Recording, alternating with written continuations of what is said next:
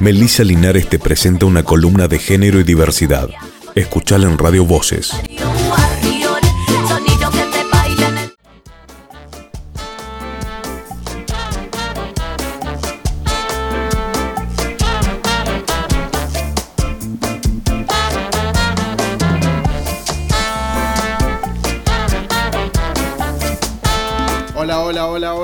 ¿Cómo están?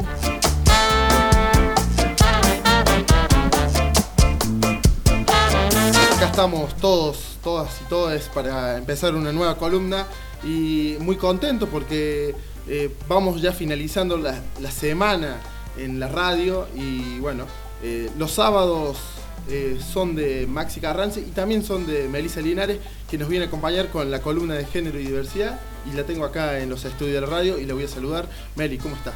Buen día. Hola Maxi, ¿cómo estás? Buen sábado. Buen sábado, exactamente. Eh, estamos contentos porque tenemos una columna muy, muy interesante hoy. Tenemos una columna muy interesante, tenemos una entrevistada muy interesante que tiene cosas súper interesantes para decir. Eh, así que les recomendamos que se queden ahí escuchando atentamente eh, porque se viene alta columna.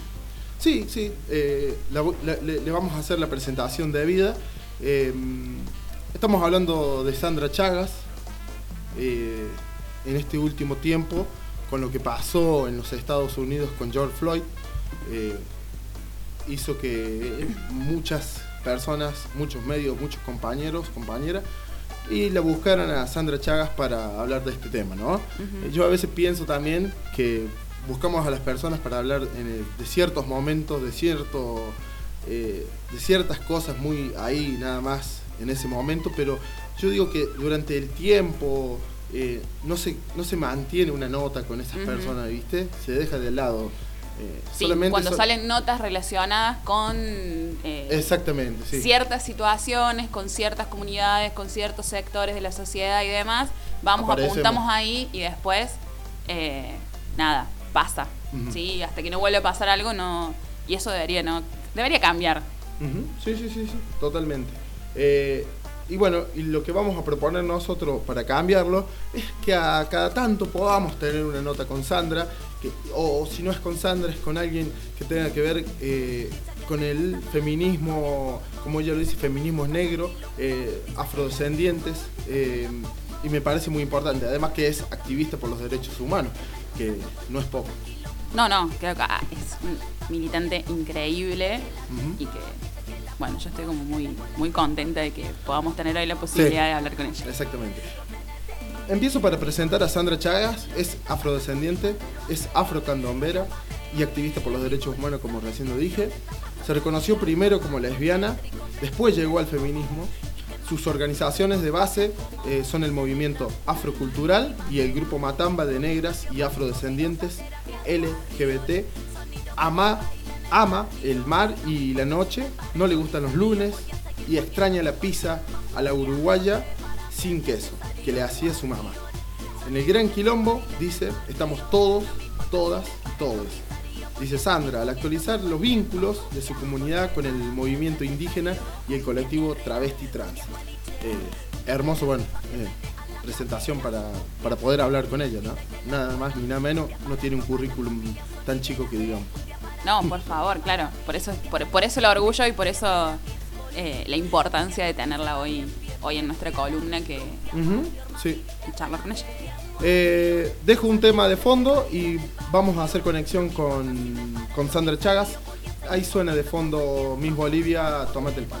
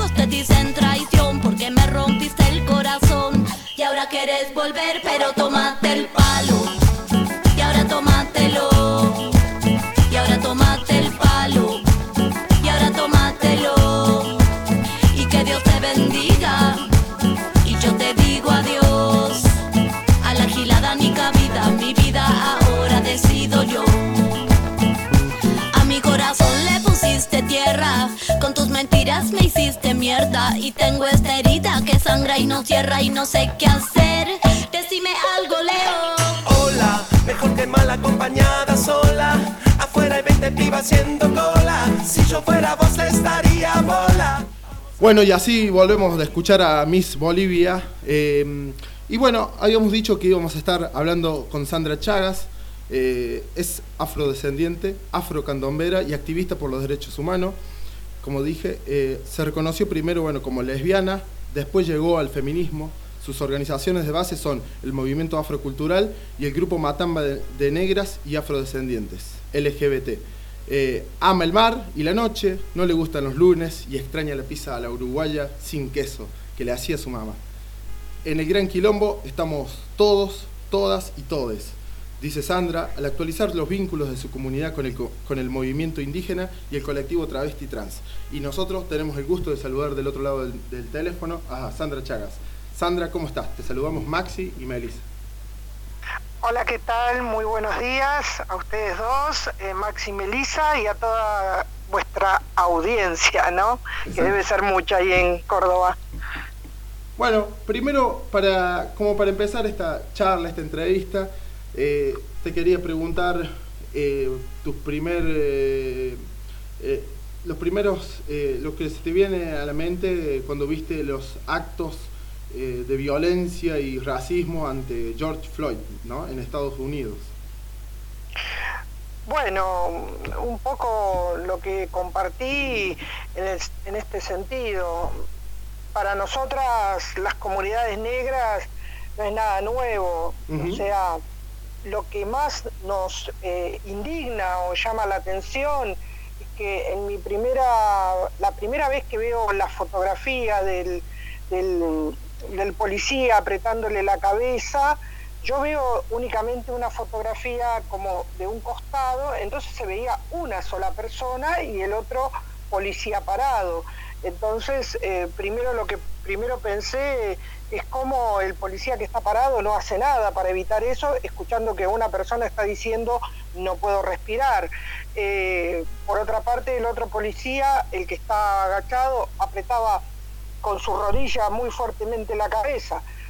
Eh, el punto es que esto primero se viralizó una fotografía, pero cuando se viralizó este, todo el video y vos ves que son tres policías que están sobre Floyd, eh, obviamente que es, eh, ya indignaba lo, lo primero y lo segundo ya es un estallido, porque evidentemente cuatro personas no pudieron escuchar, no pudieron entender que ese ser humano, esa persona, se estaba ahogando y lo estaban ahogando de todas las maneras posibles, porque no es que solamente le estaba apretando la garganta, le estaban apretando el estómago, no dejaban que se movieran sus piernas, o sea, indignante.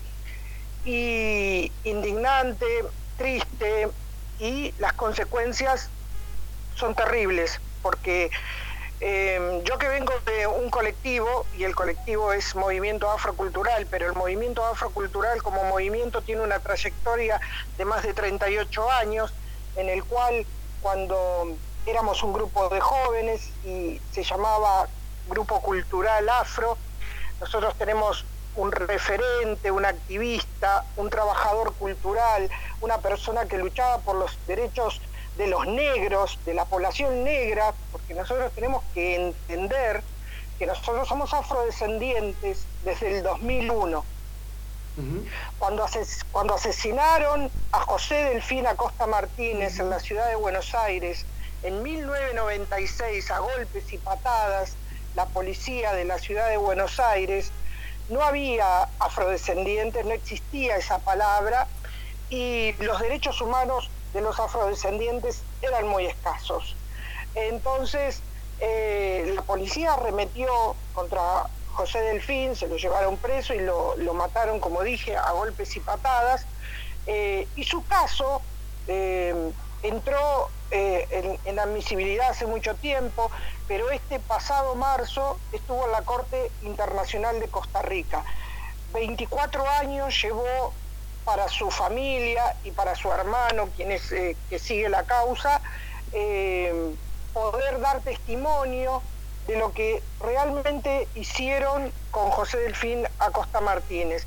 Entonces, nosotros, nosotras, las comunidades negras y las personas que somos activistas y que entendemos cómo la violencia policial arremete contra nuestras cuerpas, y son siempre nuestras cuerpas negras, nuestras cuerpas que no se ven étnicamente blancas, eh, construido este Estado en una sociedad absolutamente racista donde las personas que no se vean étnicamente blancas somos siempre posibles de estar cometiendo un delito.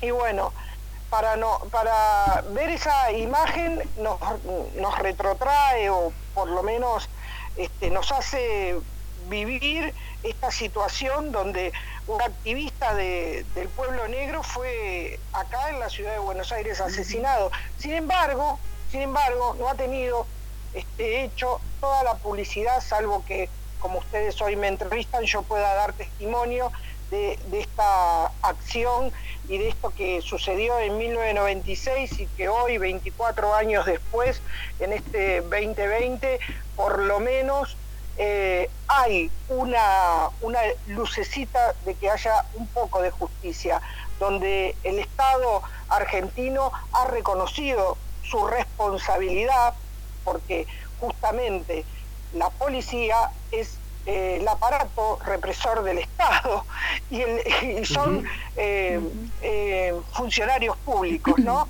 Que deberían de proteger y, de solidarizarse y deberían estar para cuidar y proteger, creo que es el lema. Sin embargo, lejos está la policía de cualquier ciudad de cuidar y proteger a los ciudadanos todo esto se, se, repite, se repite, porque si no se repitiera, eh, no tendríamos un, Santiago Maldonado y un Rafael Nahuel, y no tendríamos un Fernando Báez, y no tendríamos este, un Luciano Arruga, y si nos ponemos a, a ahondar más, nos vamos a dar cuenta que muchas de las personas que son asesinadas por eh, la policía, por la gendarmería, por, por, esos aparatos represores que ven en aquellas personas que no se vean étnicamente blancos, posibles blancos de estar en la delincuencia, siempre somos estigmatizados y estigmatizadas en esas acciones. Es como, te diría, yo como mujer negra, pararme en una esquina. Seguramente no estoy esperando un taxi, seguramente para ellos estoy ejerciendo la prostitución. Y esos estigmas que son racistas eh, tienen que cambiar, tienen que cambiar, porque están insertos en, una, en las estructuras institucionales el racismo y eso es lo que no permite eh, el avance de nuestras comunidades. No sé si, si te quedó este, si, si amplíe incluso la, la, pregunta tuya, porque a mí me parece que cuando hablamos de, estas acciones violentas, no podemos dejar de hablar del racismo que habita en, en, estos territorios, ¿no? El racismo que, que de alguna manera nos, este, nos cercena la vida, porque de eso se trata, ¿no? De poder generar eh, vidas dignas, vidas que valgan la pena ser vividas y no vidas que sean interrumpidas por este, funcionarios del Estado que deberían estar eh, haciendo eh, cursos de derechos humanos, teniendo diferentes acciones donde les indiquen que no todo el mundo es delincuente y que no todo el mundo merece, o sea, en vez de primero pedirte el DNI, te golpean. ¿Se entiende? Te taclean. Sí, te, sí. te ponen contra la pared y después, en todo caso, si tenés suerte, te piden el DNI. Entonces, ese- esas este, acciones deben acabar, deben acabar, deben determinar, pero para eso necesitamos instituciones menos racistas. Exacto. Eh, ¿Melissa? Sí, eh, buenos días, Sandra. Que, Buen día, ¿qué tal? Qué genial escucharte.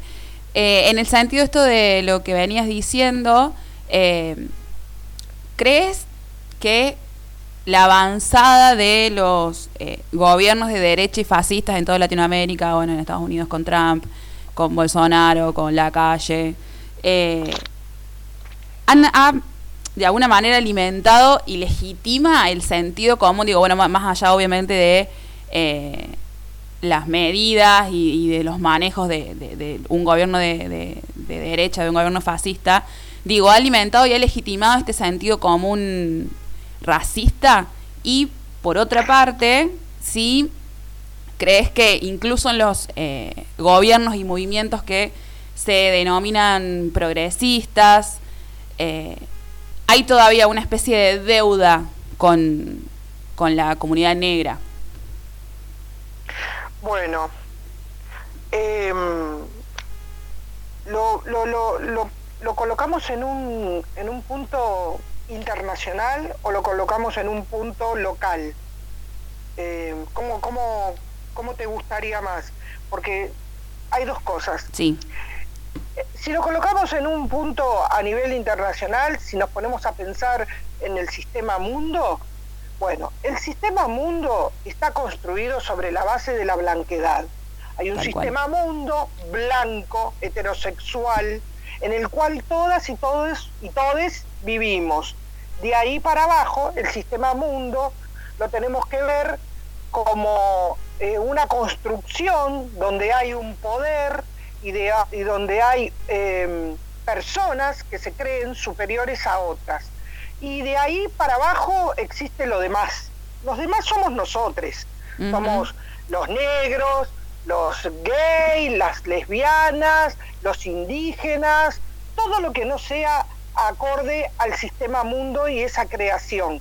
Sistema blanco, heterosexual y patriarcal, capitalista.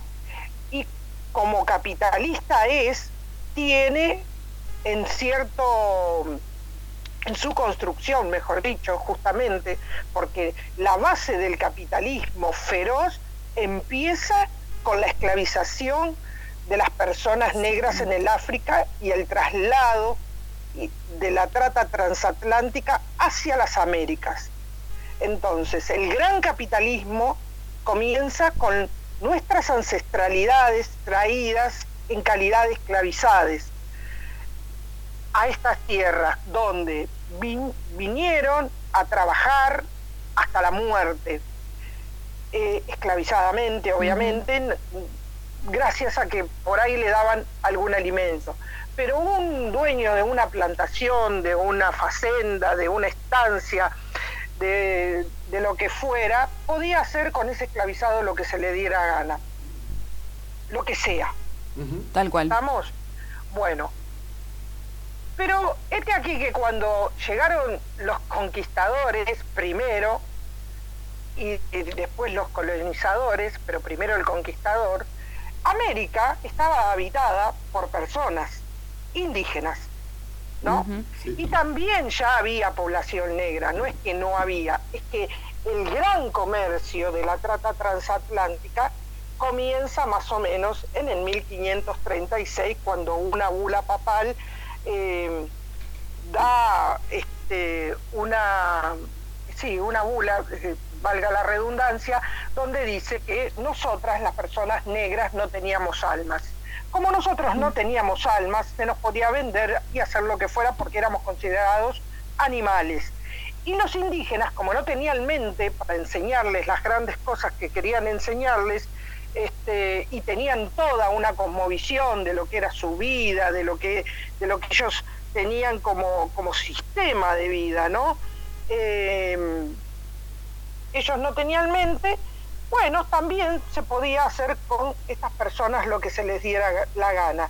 Entonces, entre la conquista y el colonizador hay este, nuestras este, ancestralidades están quedaron insertas en, en un lugar donde hay una blanquedad que se perfila único y sabedor del mundo, el conocimiento, todo el conocimiento que nosotros hemos recibido en las escuelas, en las universidades, es blanco, con una mirada eh, eh, blanca, eurocentrada. eh, seguramente ustedes fueron al colegio y estudiaron Grecia, Roma, eh, no sé, saben más de Finlandia y de China que lo que saben que está pasando en, no sé, en el Chaco Profundo o en la Patagonia o en Tierra del Fuego. Pero díganme si es así o si no es así, quizás este, Es Sí, sí, es y así. ustedes- y ustedes sepan mucho más, pero si fuimos a la misma escuela o no, es así. Hablan, hablamos de Europa, conocemos Europa, viajamos por Europa sin movernos de acá, pero no conocemos ni la Argentina, ni la América profunda, no conocemos ni, ni siquiera qué pasó en el Caribe, y tal vez ni sepamos, quizás ustedes sí, porque eh, las personas que están comprometidas lo deben de saber, este, que la primera este, nación libre fue Haití. ¿Y cómo está Haití hoy en estos días? 1804, Revolución Haitiana. ¿Cómo está Haití hoy, en estos días? ¿Cómo está esa población haitiana que nos dio la, la, la- la- la primera, este, una de las primeras, ¿no? Pero la primera concreta de libertad, de poder salir de nuestros apropiadores, eh, de poder salir de esa esclavización eh, eh, genocida que, que realmente la trata esclavista nuestra no se habla en, los colegios, no se habla en las universidades, no se trata como un tema, como un delito de lesa humanidad. Nosotros deberíamos poder conocer de dónde venimos, porque nunca vamos a saber hacia dónde vamos si no sabemos de dónde venimos. Y acá venimos no de una sola vía. Cuando hablan, y en eso siempre las comunidades negras e indígenas siempre estamos saltando, pero cuando un presidente a veces asume y dice, nosotros que venimos de los barcos, ¿de qué barcos? Esa es la pregunta. Hay mucha diferencia entre venimos porque quise a este, nos trajeron en calidad de esclavizados. Entonces, esas son diferencias y cuando dicen venimos, también nos preguntamos, quienes vinieron, es como cuando hablan de la campaña del desierto, ¿de qué campaña me hablan? Estamos hablando de un genocidio también, estamos hablando del genocidio indígena. No podemos decir que fueron a la Patagonia a una campaña a un desierto. En ese desierto había personas, había comunidades enteras a las que se diezmó, a las que se asesinó. Entonces, estamos hablando de dos genocidios de los cuales no se habla. Entonces, las personas que hoy eh, viven en el mestizaje, porque el mestizaje se concretó, pero la ancestralidad no murió. La ancestralidad está ahí y está resurgiendo, porque hay todo un bagaje cultural está presente. Lo vemos en montones de, tenemos montones de señales donde la presencia tanto indígena como negra está inserta en el ADN afro-argentino, argentino, como quieran llamarlo, o en el ADN de América Latina, en el ADN de Avia Yala, en el ADN de Indoamérica. Está en este ADN de mestizaje donde lo que tenemos que hacer es realmente poner la mirada sobre la negritud en Argentina, ¿no? Y empezar a desandar el camino de la negación, de ese negacionismo histórico que nos han hecho vivir. Realmente hay que reconocer que este Estado-nación fue construido sobre la base de dos genocidios. Totalmente. Eh, qué, qué increíble escucharte, eh, muy clara. Em, vamos a, a hablar un poquito de, eh, del movimiento feminista y cómo ves vos la situación del movimiento feminista con respecto eh, a la comunidad negra, a la comunidad indígena. ¡Wow! Qué pregunta. ¡Qué tema! Sal- saltamos a un re tema, de un gran tema a un tema. Sí. que, que no- que si no, yo no quiero ser, este, a veces quiero ser políticamente correcta, pero no quiero ser políticamente incorrecta, pero tampoco quiero, pero se tiene que entender también esto. Hablamos de un feminismo o un movimiento feminista donde hay muchísimos feminismos, no hay una sola vía de un feminismo. Lamentablemente, como el sistema mundo está construido sobre una base este, homogen- homogenizante, también cuando se habla del movimiento feminista y se habla del constructo las mujeres, se cree también que se habla de todas las mujeres. Y que hay algunas mujeres llamadas las mujeres cuando hablan de las mujeres no, no están hablando de todas las mujeres. Tampoco están hablando ni tampoco deberían no porque ese es el punto en el, en el que estamos hoy eh, dentro del movimiento feminista. Nosotras las afrofeministas las negras feministas las eh, las lesbianas eh, feministas y las negras lesbianas feministas, varios este, formas de, de autonombrarnos, este, vemos que, que el feminismo blanco, hegemónico, es como el sistema mundo. Cuando hablan de feminismo, así en, en- en lo general, en, en el piso del movimiento feminista, se habla de una mujer blanca y se habla de una mujer que evidentemente este, mantiene su condición de, en la heterosexualidad, pero no, no está hablando de todas las mujeres. Por eso nosotras decimos que no existe un solo, ni un solo movimiento feminista, ni un solo feminismo. Tal, tal cual. Creo que a mí me gusta ser un poco crítica de eso. Eh, bueno, yo obviamente además de ser lesbiana, soy gorda y soy activista gorda.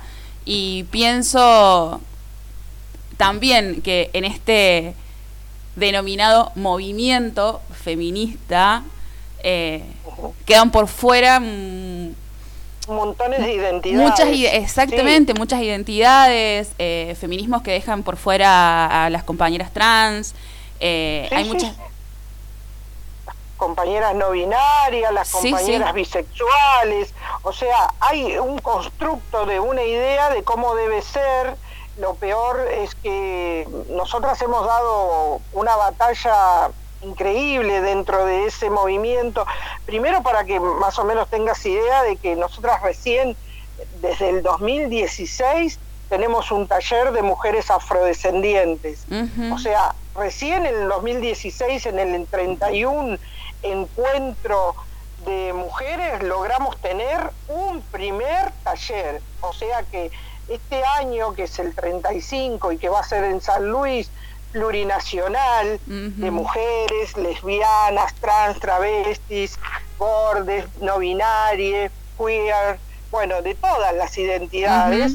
Eh, creo que es, es, es eso un paradigma, una, una, un, un, un antes y un después, un momento histórico donde todas, todos debemos ser nombradas, porque existimos, porque nuestras cuerpas negras, indígenas, racializadas, en, la, en, la, en las diversidades, están presentes en esos lugares. Totalmente. Pero cuando se arman los discursos, no nos nombran.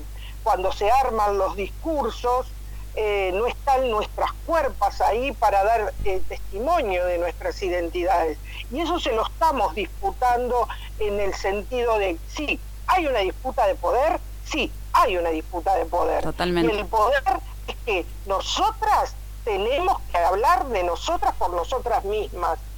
Ya se terminó que alguien nos tutele. Y eso es lo que estamos disputando en este sistema mundo de poder, que nos tutelen, que crean que nuestras voces no tienen poder. Justamente por qué? Porque han invisibilizado ya nuestras ancestralidades mucho tiempo.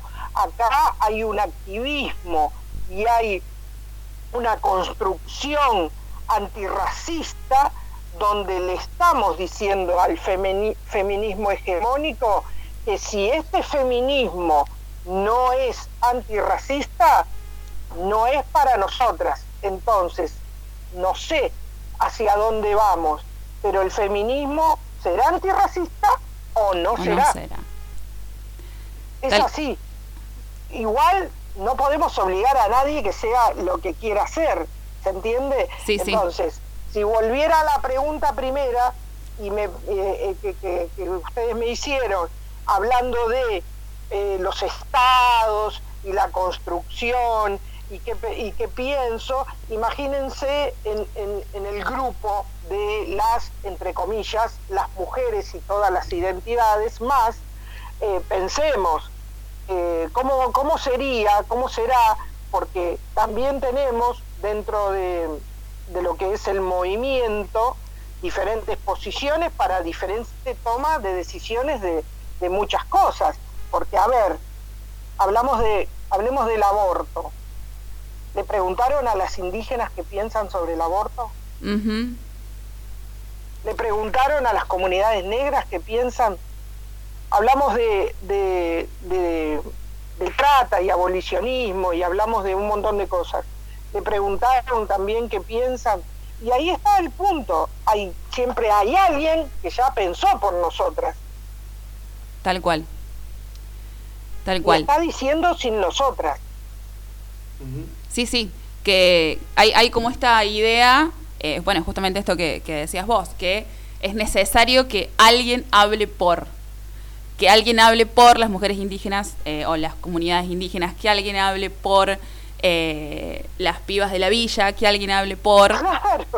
Porque no tienen posibilidad de voz, ¿no? Y se sigue reproduciendo esto de, bueno, nada, hagamos nosotros por ellos, hagamos nosotros por ellas, porque, bueno, ellas no, no pueden, necesitan de alguien que los ilumine. Sí, sí, sí, sí. Como es, el, es el tutelaje que pasa a veces en, los movimientos sociales y nosotros lo hemos vivido en La Plata eh, para este anterior eh, encuentro donde mientras estaba sucediendo, bueno, no sé si tienen idea, pero este último encuentro el año pasado en 2019 eh, llovió prácticamente los tres días del encuentro. Sí, sí, yo nosotras estuve. bueno, pero nosotras estábamos en el Ministerio del Interior con las compañeras indígenas que vinieron a, mm, hacer una toma pacífica del Ministerio del Interior durante 11 días. Ese acto político existió y nosotras no vimos a un movimiento de mujeres apoyando la lucha de las mujeres indígenas, pero ahí sí estábamos parte del movimiento de las negras este, y de la columna antirracista creada a partir de, ese acto racista que, veíamos que estaba sucediendo y, pensamos, digo, ¿dónde está ese movimiento de mujeres apoyando la lucha de las mujeres indígenas contra todas las violencias? ¿Dónde están? Porque constantemente estamos todas siendo violentadas, pero ahí había, había un acto político, una situación política de denuncia de mujeres que vinieron desde los territorios y el movimiento de mujeres estaba casi todo en La Plata, diría todo. Muy pocas se acercaron a solidarizarse con las mujeres indígenas.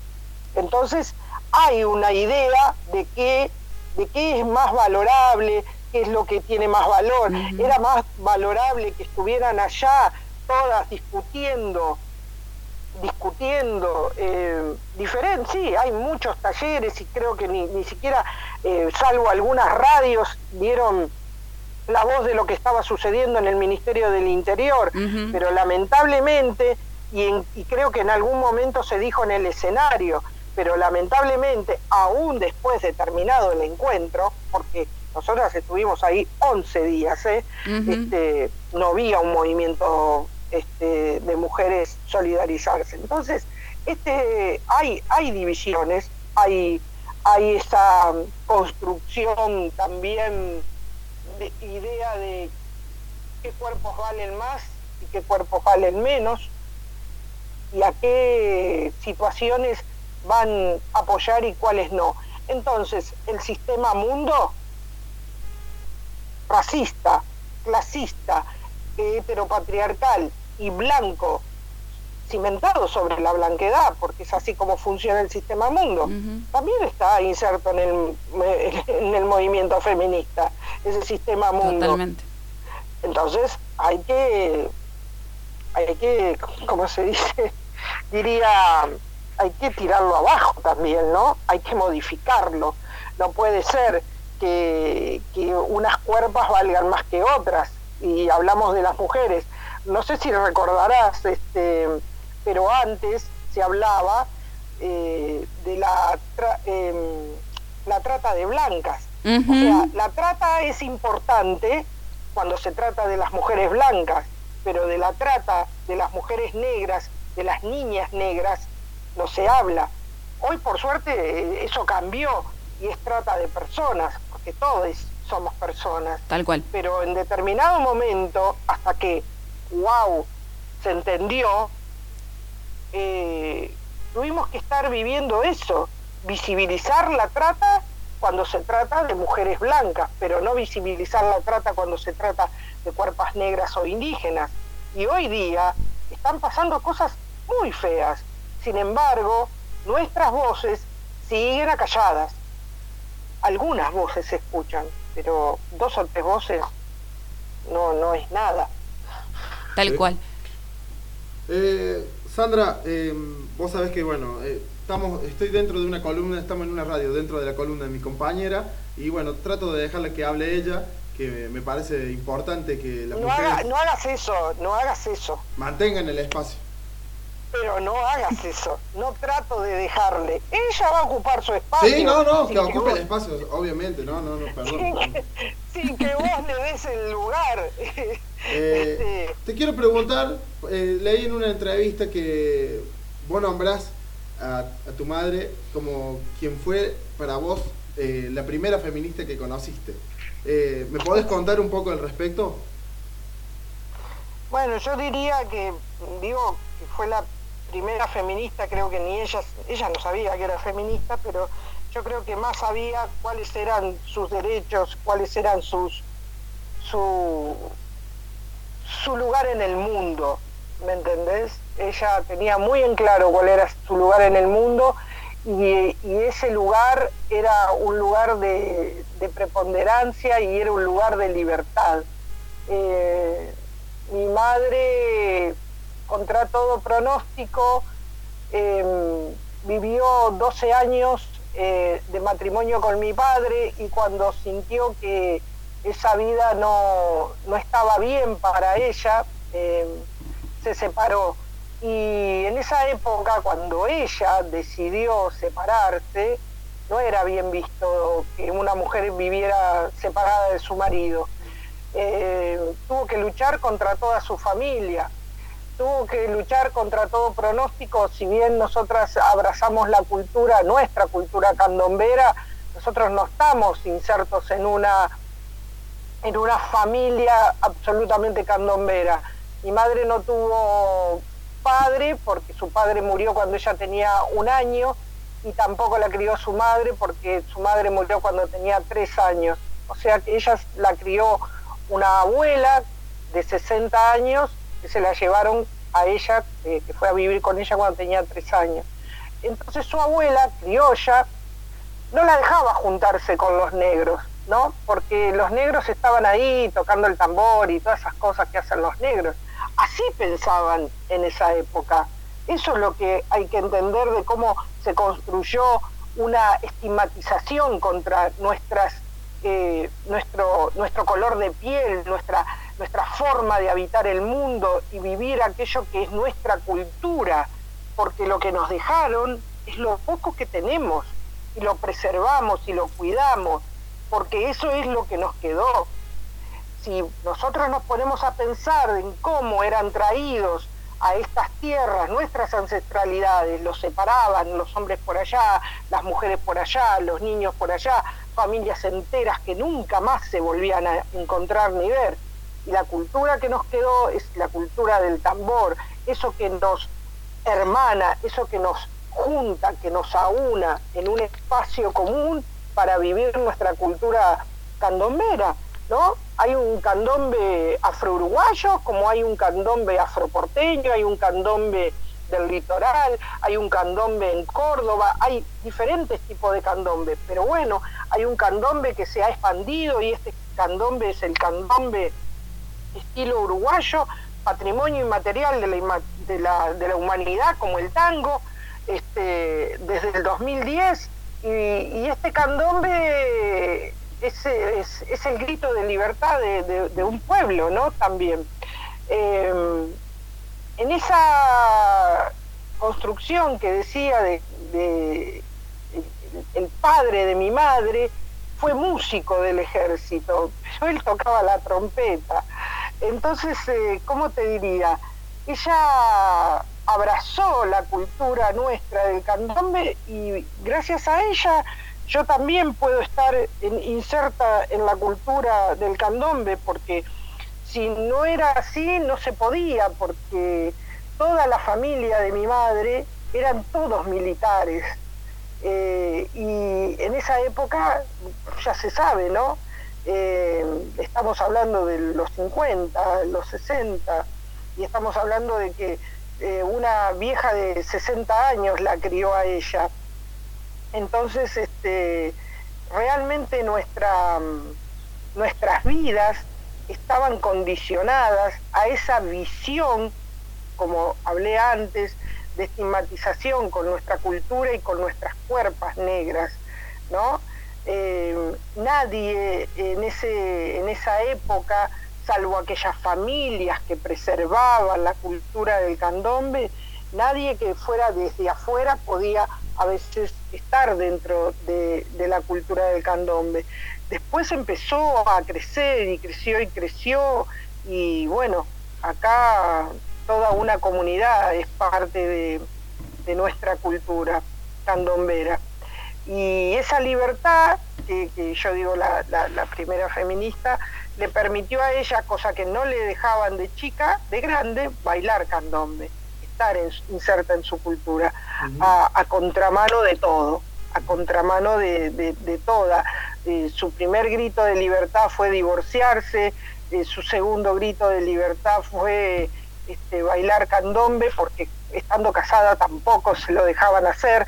Eh, complejo las vidas, ¿no? Pero e, e, esas experiencias y eso que, lo viví porque estaba ahí al lado de ella, ¿no?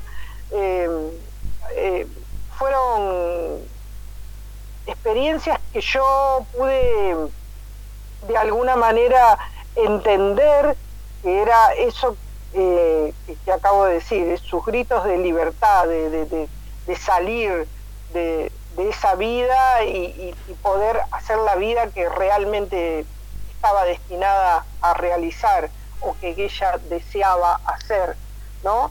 Vidas dignas de ser vividas en ese sentido.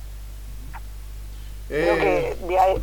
e, eso es lo que nos deja un poco, eh, tal vez la palabra no sea para, para mujeres como mi madre, eh, la palabra no sea el feminismo, ¿qué te da el feminismo? Yo este, diría que nos da la comunidad, más que nada.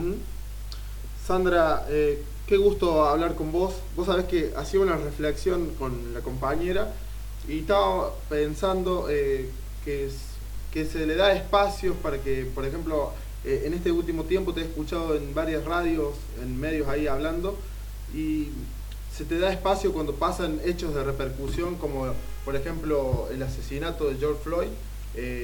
Se te busca que que estés en los medios. Eh, por, lo, por, lo, menos yo pienso, yo, ¿no? A modo personal, que se te tendría que dar más espacios. Eh, y bueno, yo también me siento un poco culpable porque no, eh, no, no, no te conocía y, y bueno, eh, por lo menos me comprometo a que cada, cada dos por tres podamos tener una charla porque si me preguntás, eh, queda mucho por hablar y me encantaría que estuviéramos charlando. Sí, este, está, me, me encanta eh, el hecho de hablar eh, ahí justamente en Córdoba, que yo considero que Córdoba es toda negra, Córdoba, Sí, este, Córdoba negra, Córdoba existe y la Córdoba negra está ahí viva como nunca. De hecho, el cuarteto tiene muchísimo de... Nuestro cuarteto tiene muchísimo de música. ¿Cómo? Sí, sí, ya viajé tres veces, creo que fui a Córdoba, bueno, estuve ahí por Villa Carlos Paz y Cosquín, este, pero Córdoba es un- tiene una, una esencia eh, muy grande de la negritud, este, entiendo, y, y ahí es donde nosotros tenemos que, que- poner el, foco.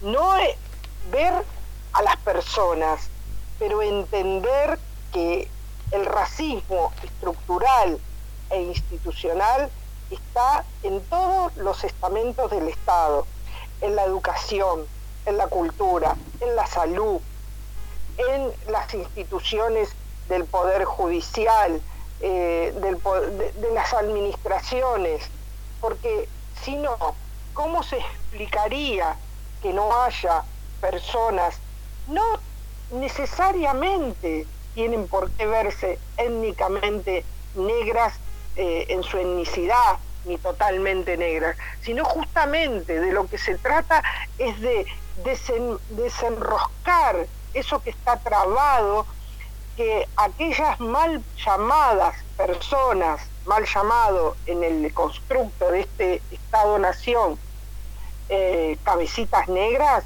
son los afrodescendientes de la Argentina. El problema es que no lo saben.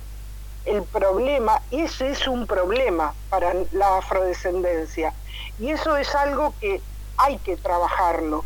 Ustedes ahí tienen una tarea importantísima como comunicadores, ¿no? Justamente nosotros lo que tenemos que derribar es ese constructo de eh, que en, en la Argentina no existe población negra. En la Argentina existe y mucha población afrodescendiente. ¿Qué significa afrodescendiente? Ahí está, les dejo la tarea para el hogar. ¿Qué significa la palabra afrodescendiente? Porque si, eh, claro, si lo ponemos en esa construcción étnico-racial, donde todos nos tenemos que ver negros, negros, ¿no? Como, eh, como, eh, el negro que recién eh, nos, nos vamos a África, a la África negra, y tenemos que vernos negros así, no es así como funciona. Nosotros tenemos que empezar a desandar la palabra afrodescendiente. Las personas tienen que entender de dónde vienen, porque ahí está la invisibilización de toda la afroargentinidad. Está la construcción de, cuando vos le decís a una persona, pero vos no, no sabés si tenés o no un pariente, alguien en tu familia, que sea de pueblos originarios o que sea negro. No, no, no. Y cuando vos indagás y empiezan a buscar, siempre encuentran. ¿Por qué? Porque se ha dejado esa identidad debajo de la alfombra, se la ha invisibilizado, se la ha negado. Es así como de alguna forma las personas encontraron su resiliencia o su forma de evitar que lo negro, visto como lo malo, lo sucio, lo bajo, porque ¿quién querría ser negro si todo lo negro es una porquería? Claro. Ujú. ¿Se Claro, entiende? Hay que empoderarse de negritud. Así que, en ese sentido, la cultura ha sido fundamental. Y hoy, los comunicadores como ustedes, que tienen el poder de, de tener una radio, pueden hacer una excelente tarea para la construcción de esa afrodescendencia negada en la Argentina que está absolutamente invisibilizada. Eh, ustedes saben, no sé si tenemos un minuto más o Sí, si sí, ya Sí. Ustedes saben que este año se supone que habría que debía haber un censo en octubre, octubre, noviembre, eh, cada, cada 10 años, el último fue en el 2010 y, ese censo del 2010 que fue lamentablemente perdido porque no se hizo la pregunta de afrodescendencia en toda, en toda la Argentina, sino que nada más que en algunos lugares, muy pocos lugares, eh, la verdad que no, no nos sirvió, porque es 156 mil eh, personas se consideraron afrodescendientes. Eh, nosotros necesitamos, para tener políticas públicas, saber cuántas personas afrodescendientes hay en la Argentina en total. ¿Se entiende? Entonces hay un trabajo muy grande para hacer que tiene que ver con esto, con la autopercepción, con saber este, si sos o no afrodescendiente, eh, o afroindígena o indígena afro, pero para eso, para, para, para esas políticas públicas, necesitamos campañas de sensibilización, necesitamos que las organi- organizaciones de la sociedad civil puedan de alguna manera trasladarse, y lo que decís vos, sí, me convocan cuando sucede algo, pero realmente hay mucha gente que está haciendo una tarea que es este nada, porque somos activistas, que la estamos haciendo desde nuestra pulmón o como cuando sucede algo así que, bueno, ustedes eh, me llaman y yo no tengo ningún tipo de, reparo para poder dar la palabra, porque eh, si no lo hacemos nosotros, no lo va a hacer nadie. Eh, y si no lo hacen ustedes también, no lo va a hacer nadie.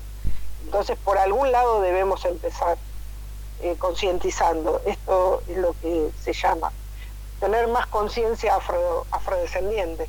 Para nosotros es conciencia negra, pero también necesitamos una conciencia afrodescendiente para destrabar esa, esa construcción de un Estado-nación eh, cimentado sobre la blanquedad en donde sí dice una constitución nacional, eh, en, en, el artículo 25, se fomentará la inmigración europea, pero ¿y la inmigración de los países este, latinoamericanos no?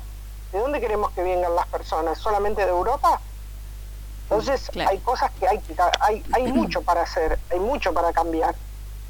Eh, por otra parte, este, sí se nombra a los pueblos originarios, ¿no? Eh, se habla en, en, en, la constitución de los pueblos originarios. Sin embargo, ¿cómo están los pueblos originarios? A las comunidades negras ni se las nombra. Sí. Así empezó. Sí, sí, sí, desde lo simbólico por ahí están presentes, pero después en lo real y en lo concreto queda como se hace agua. Claro, porque ahí está esa invisibilización de no admitir que, que, bueno, que acá se ha levantado esto, estos territorios con, tres patas, ¿no?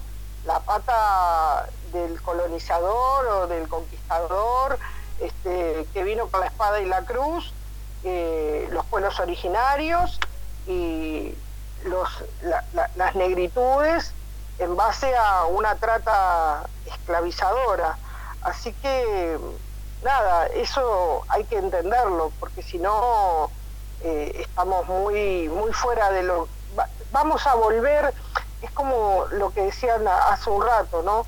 Después no nos llame la atención de por qué estos pueblos vuelven a tener no sé, eh, esa extrema derecha, ¿no? Extrema derecha que es blanca, ¿no? Con una idea capitalista de cómo debe de funcionar el sistema mundo, porque el sistema mundo del capitalismo funciona donde lo primordial son las cuerpas blancas y las cuerpas negras o las cuerpas indígenas no, no importan, porque si no estarían viviendo otra situación en Brasil, por ejemplo. Sin embargo, quienes, eh, y también lo vimos acá lamentablemente, ¿no? Eh, que la gran masa poblacional que, que- que lamentablemente va a ir cayendo siempre es el más pobre. Si no tenés agua para lavarte las manos, ¿cómo hacemos? Sí, sí. ¿Cómo, cómo se hace para que no te afecte el coronavirus? ¿Cómo hacemos para protegerte de las enfermedades, eh, del dengue, de, de- de enfermedades de- que son básicamente de, la pobreza también, ¿no? Este, eso es lo que tenemos que entender. ¿Quiénes son las personas más empobrecidas de, este, estos territorios? Eh, entonces hay, hay ahí toda una situación en que no podemos ignorar eso. Y si lo volvemos a ignorar podemos caer de vuelta en algo que realmente es eh, indeseado, porque cuatro años de macrismo nos va a llevar 20 años de poder levantarnos, imagínense, Sí, totalmente. Una locura. si nos volviera a tocar, digo, ¿no? No, no, por favor. Por- Bueno, pero piensen, yo vivo en la ciudad de Buenos Aires, donde hace 12 años que gobierna eh, el macrismo y tengo cuatro años más de macrismo, porque está la reta. Entonces, acá son 16 años en la ciudad de Buenos Aires de, ma- de ma- de macrismo, de derecha. Entonces, ojo, ¿cómo es esto? Que no se puede mover. Claro. Hay un sistema mundo que funciona en el mundo de la blanquidad y del capitalismo. La ciudad de Buenos Aires es esto. Sandra, te queremos agradecer eh, por estos largos minutos, eh, que nos encantó charlar con vos y estaremos en contacto más seguido. Bueno, muchas gracias Maxi, muchas gracias Melissa eh, y bueno, espero que, que- que podamos seguir así, fluyendo. Exactamente. Eh, Sí, está, bueno, está bueno poder eh, charlar con ustedes y también, bueno, en algún momento con alguna otra compañera, poder hablar de otras cosas también. Nos Tenemos encantaría. montones de cosas este, para poder hablar. Así que te agradezco mucho y quiero que, que de alguna manera también en Córdoba y en todos los lugares se vayan este, de alguna manera empoderando de antirracismo, por favor. Excelente. Es la tarea. Es la tarea. Muchas gracias, Sandra. Que andes bien. Gracias, Sandra. a ustedes. Hasta luego, gracias. Hasta luego.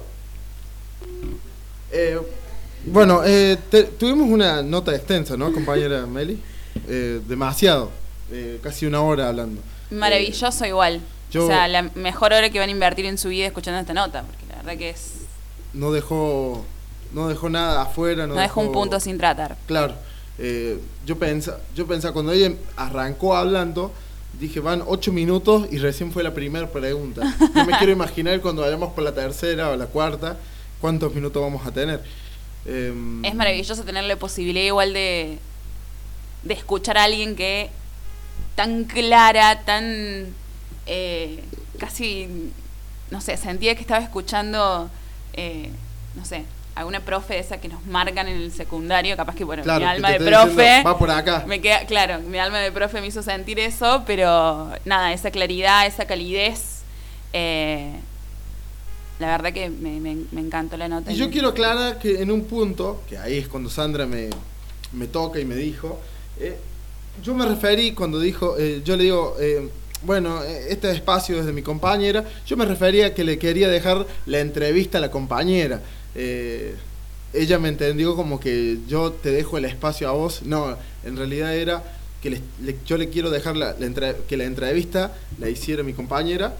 Eh, y bueno, se entendió mal, se pudo haber Claro, se- entendido se- mal. se- se malinterpreta. Pero no, pero no, no lo. eh, vaya más el, el caso. eh, ella le causó risa en un momento que, bueno, yo me estaba autocorrigiendo lo que, que, que fue lo que dije, ¿no? Así que bueno, fue nada más que eso. No quiero agregar nada porque si no va a quedar que le estoy agregando algo más de lo que dijo Sandra y, y es palabra de ella nada más.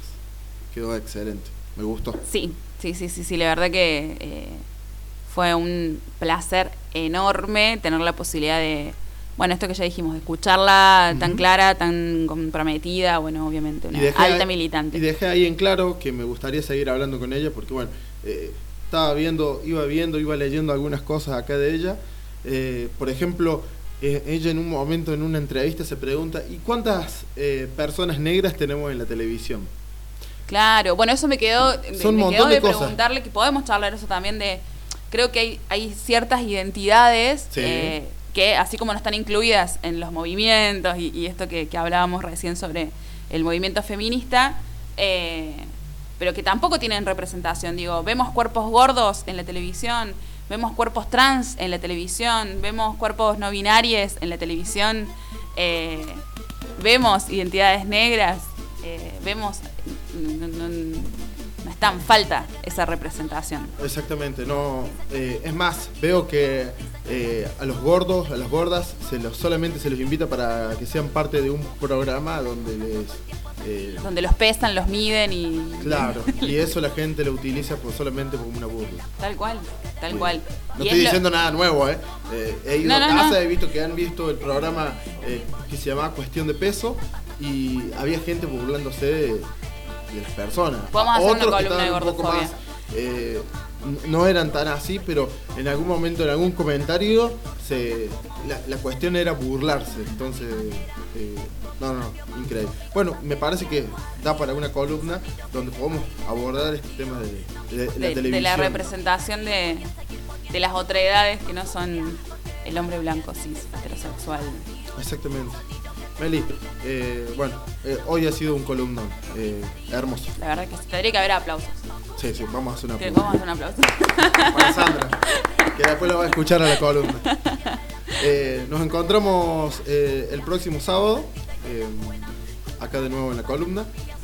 No vamos a adelantar tema, pero va a estar muy bueno. te quiero agradecer como siempre y bueno, que sigamos acá.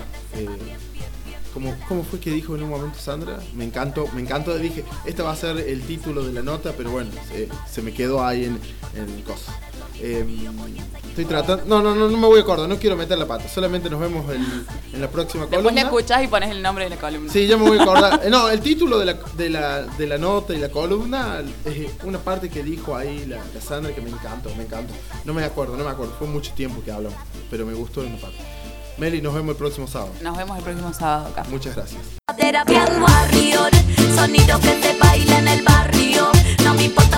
Melissa Linares te presenta una columna de género y diversidad.